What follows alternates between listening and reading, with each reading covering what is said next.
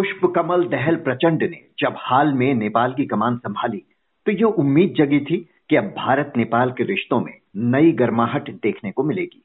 लेकिन प्रचंड भी, पूर्व प्रधानमंत्री के पी शर्मा ओली की तरह ही चीन के समर्थक नज़र आ रहे हैं। इसके संकेत मिले जब प्रचंड ने चीन की मदद से तैयार पोखरा के इंटरनेशनल एयरपोर्ट का उद्घाटन किया। ये एयरपोर्ट चीन के फ्लैगशिप प्रोजेक्ट नेपाल, चीन, बेल्ट एंड रोड इनिशिएटिव के तहत बनाया गया है, जिसके लिए चीन ने 216 मिलियन डॉलर का सॉफ्ट लोन दिया है। नए प्रधानमंत्री प्रचंड का, चीन के प्रति झुकाव भारत के लिए कितनी चिंता की बात है? इसे समझने के लिए बात करते हैं। जेएनयू के स्कूल ऑफ़ इंटरनेशनल स्टडीज़ में दक्षिण एशियाई मामलों के प्रोफेसर संजय भारद्वाज से।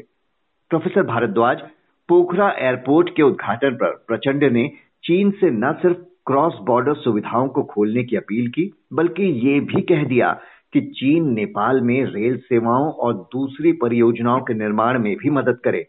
कैसे देखते हैं आप उनकी इस बात को? क्या पूरी तरह चीन के पाले में जाता दिख रहा है नेपाल? देखिए, पहली बात, जहाँ तक पुष्प कमल दाल की बात है, प्रचंड की बात है वो बहुत ही आ, समझदार और बहुत ही काबिल राजनेता है। उन्होंने निश्चित रूप से माओइस्ट और लेफ़्ट की राजनीति की है।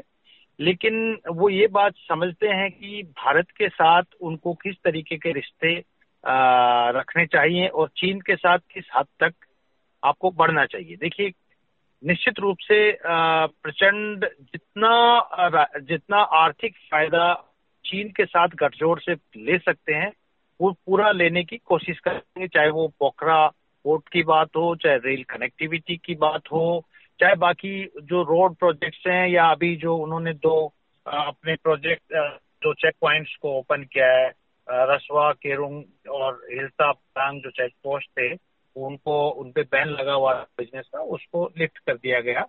राजनीति में बने रहने के लिए नेपाल की जनता और भारत के साथ संबंध दोनों बहुत महत्वपूर्ण है, क्योंकि जिस तरीके का भारत और नेपाल की जनता के बीच में एक संबंध है, एक जो ऐतिहासिक, सांस्कृतिक संबंध बने हुए हैं, वो संबंध इतने प्रगाढ़ हैं कि आप उनको और उनकी जो यूनिकनेस है, वो चीन के नहीं हो सकती। भारत का जो नेपाल के साथ जुड़ाव है या नेपाल की भारत के ऊपर जो निर्भरता है, चाहे वो व्यापार को लेके हो, चाहे वो आ, आ, आप ये देखिए क्योंकि लैंडलॉक कंट्री है और दोनों के बॉर्डर जो है वो ओपन बॉर्डर हैं पोरस बॉर्डर हैं आवाजाही दोनों की जनता की होती है। नेपाल के काफ़ी लोग यहाँ पे अध्ययन करते हैं नौकरी करते हैं।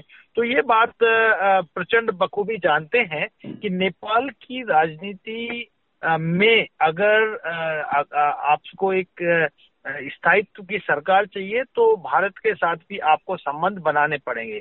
ये और उन्होंने इस बात को भी समझा कि केपी ओली ने कुछ दिनों तक चाइना कार्ड खेला और एंटी इंडियन सेंटिमेंट्स को आगे बढ़ाया, लेकिन वो अपना कार्यकाल पूरा नहीं कर पाए। क्यों नहीं कर पाए? क्योंकि भारत के साथ केपी ओली ने डिस्टेंस रखा। दूसरा जो जो पहलू है कि आज के दिन केपी ओली ने प्रचंड को समर्थन दिया है। लेकिन अगर केपी ओली अपना दबाव बनाता है और चीन की तरफ़ झुकने की बात करता है तो बात मान के चलिए कि प्रचंड के पास एक अल्टरनेट के रूप में नेपाली कांग्रेस का समर्थन लेने का भी एक ऑप्शन बना हुआ है। तो मुझे नहीं लगता कि प्रचंड अभी कोई दबाव में आएगा। अब बात रह, आई चीन की चीन निश्चित रूप से इस बात को सेलिब्रेट करना चाहेगा कि जो माओइस्ट सेंटर सत्ता में है प्रचंड है तो वो प्रो हम्म। चाइनीज़ है तो प्रो चाइनीज़ मानसिकता के साथ जुड़ा हुआ है। मुझे ऐसा नहीं लगता। निश्चित रूप से माओइस्ट आइडियोलॉजी से उनसे प्रभावित है लेकिन जो यहाँ का माओवाद है नेपाल का वो माओवाद चीन के माओवाद के, के समानांतर नहीं है। वो काफ़ी कुछ हद तक भारत के साथ और आप बड़ी बात देखिए कि जिस तरीके से प्रचंड ने हथियार उठाए थे मोनार्क के खिलाफ, और और प्रजातंत्र के लिए, वो हथियार त्याग के उन्होंने मेन स्ट्रीम राजनीति में शामिल हुए और और चुनावी राजनीति के माध्यम से सत्ता में आए।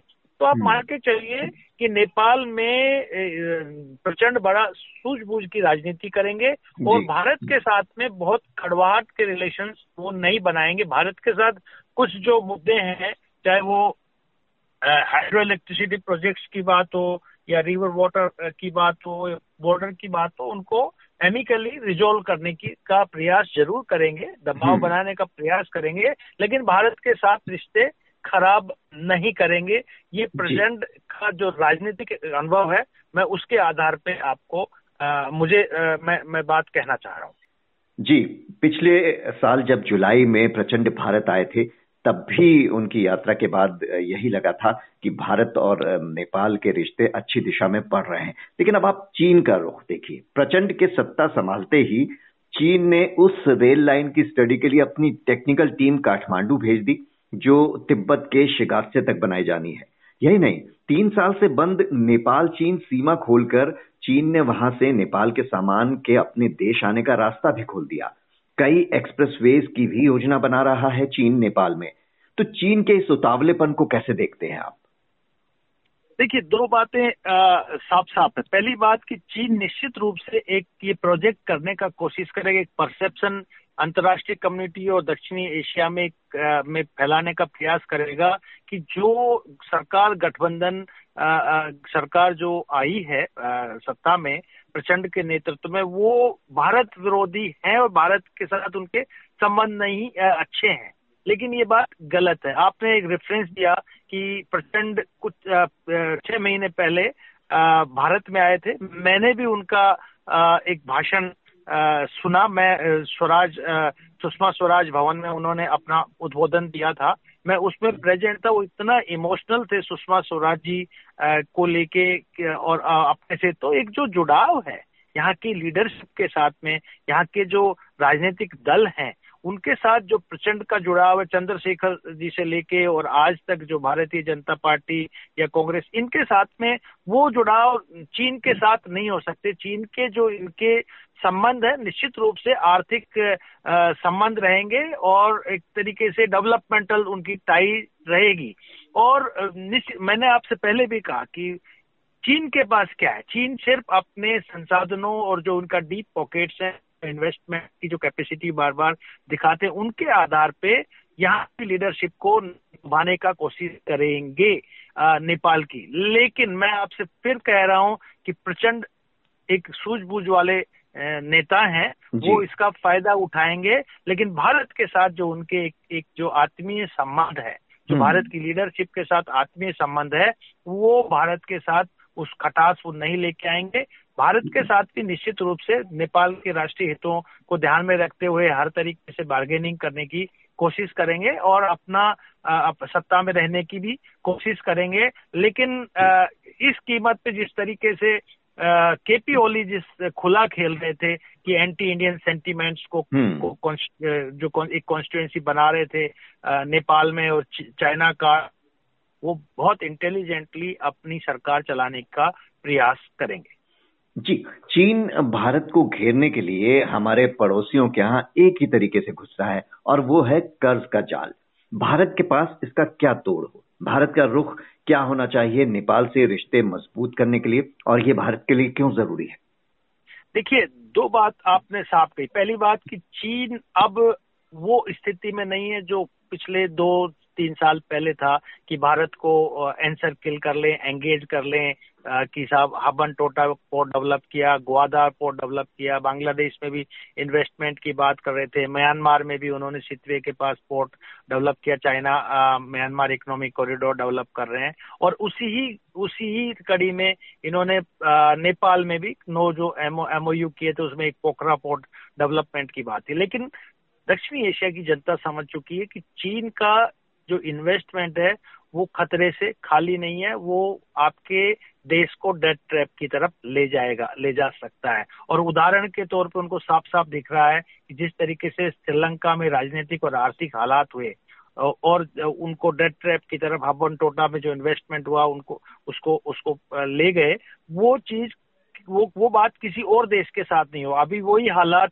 जो चाइना पाकिस्तान इकोनॉमिक कॉरिडोर जिसमें चीन ने लगभग बासठ डॉलर बिलियन डॉलर का इन्वेस्टमेंट किया हुआ है वो वो भी वो भी उनको भी एप्रीहेंशन है। और यही एप्रीहेंशन जो चीन पोखरा पोर्ट में में, में इन्वेस्टमेंट लगा है लगभग 22 अरब रुपये का इन्वेस्टमेंट वहाँ पे हुआ है और एप्रीहेंशन नेपाल में भी है कि कहीं ऐसा ना हो कि ये डेड इन्वेस्टमेंट हो और ये नेपाल के लिए डेट ट्रैप की तरफ़ उसको धकेल रहा हो। तो एप्रीहेंशन है और भारत का उसमें सहयोग बहुत बहुत आवश्यक है क्योंकि जब तक आपको इनकम जनरेट नहीं होगा पोखरा पोर्ट से, तब तक उसकी वाइबिलिटी उसका उपयोगिता नहीं होगी तो आप जो, आपने जो ऋण लिया है चीन से वो कैसे आप चुकता करेंगे? कोशिश कर रहे हैं प्रचंड की ये जो ऋण जो मिला है, पोखरा पोर्ट को डेवलप करने का, वो ऋण वो ग्रांट में कन्वर्ट हो जाए। लेकिन चीन बिजनेसमैन है,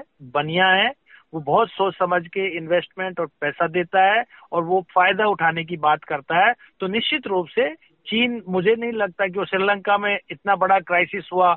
बायोलेट्रल आपने क्रेडिट दिया, लेकिन जब वो डेट ट्रैप में फंसा तो चीन ने कहा कितना मदद किया ये बात देखने को साफ़ साफ़ मिलता है। भारत ने 4.5 बिलियन डॉलर का लाइन ऑफ़ का असिस्टेंट ने श्रीलंका को दिया तो श्रीलंका के आर्थिक हालात में सुधार आया।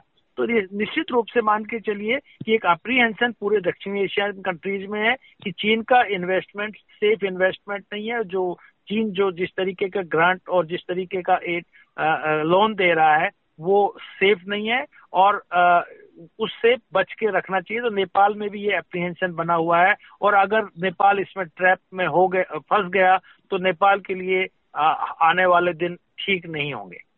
जी तो भले ही चीन के प्रति झुकाव वाले ओली किंग मेकर बनकर लौटे हों, लेकिन आपका कहना है कि प्रचंड भारत से रिश्ते किसी हालत में नहीं बिगाड़ना चाहेंगे। बहुत बहुत शुक्रिया, प्रोफेसर संजय भारद्वाज।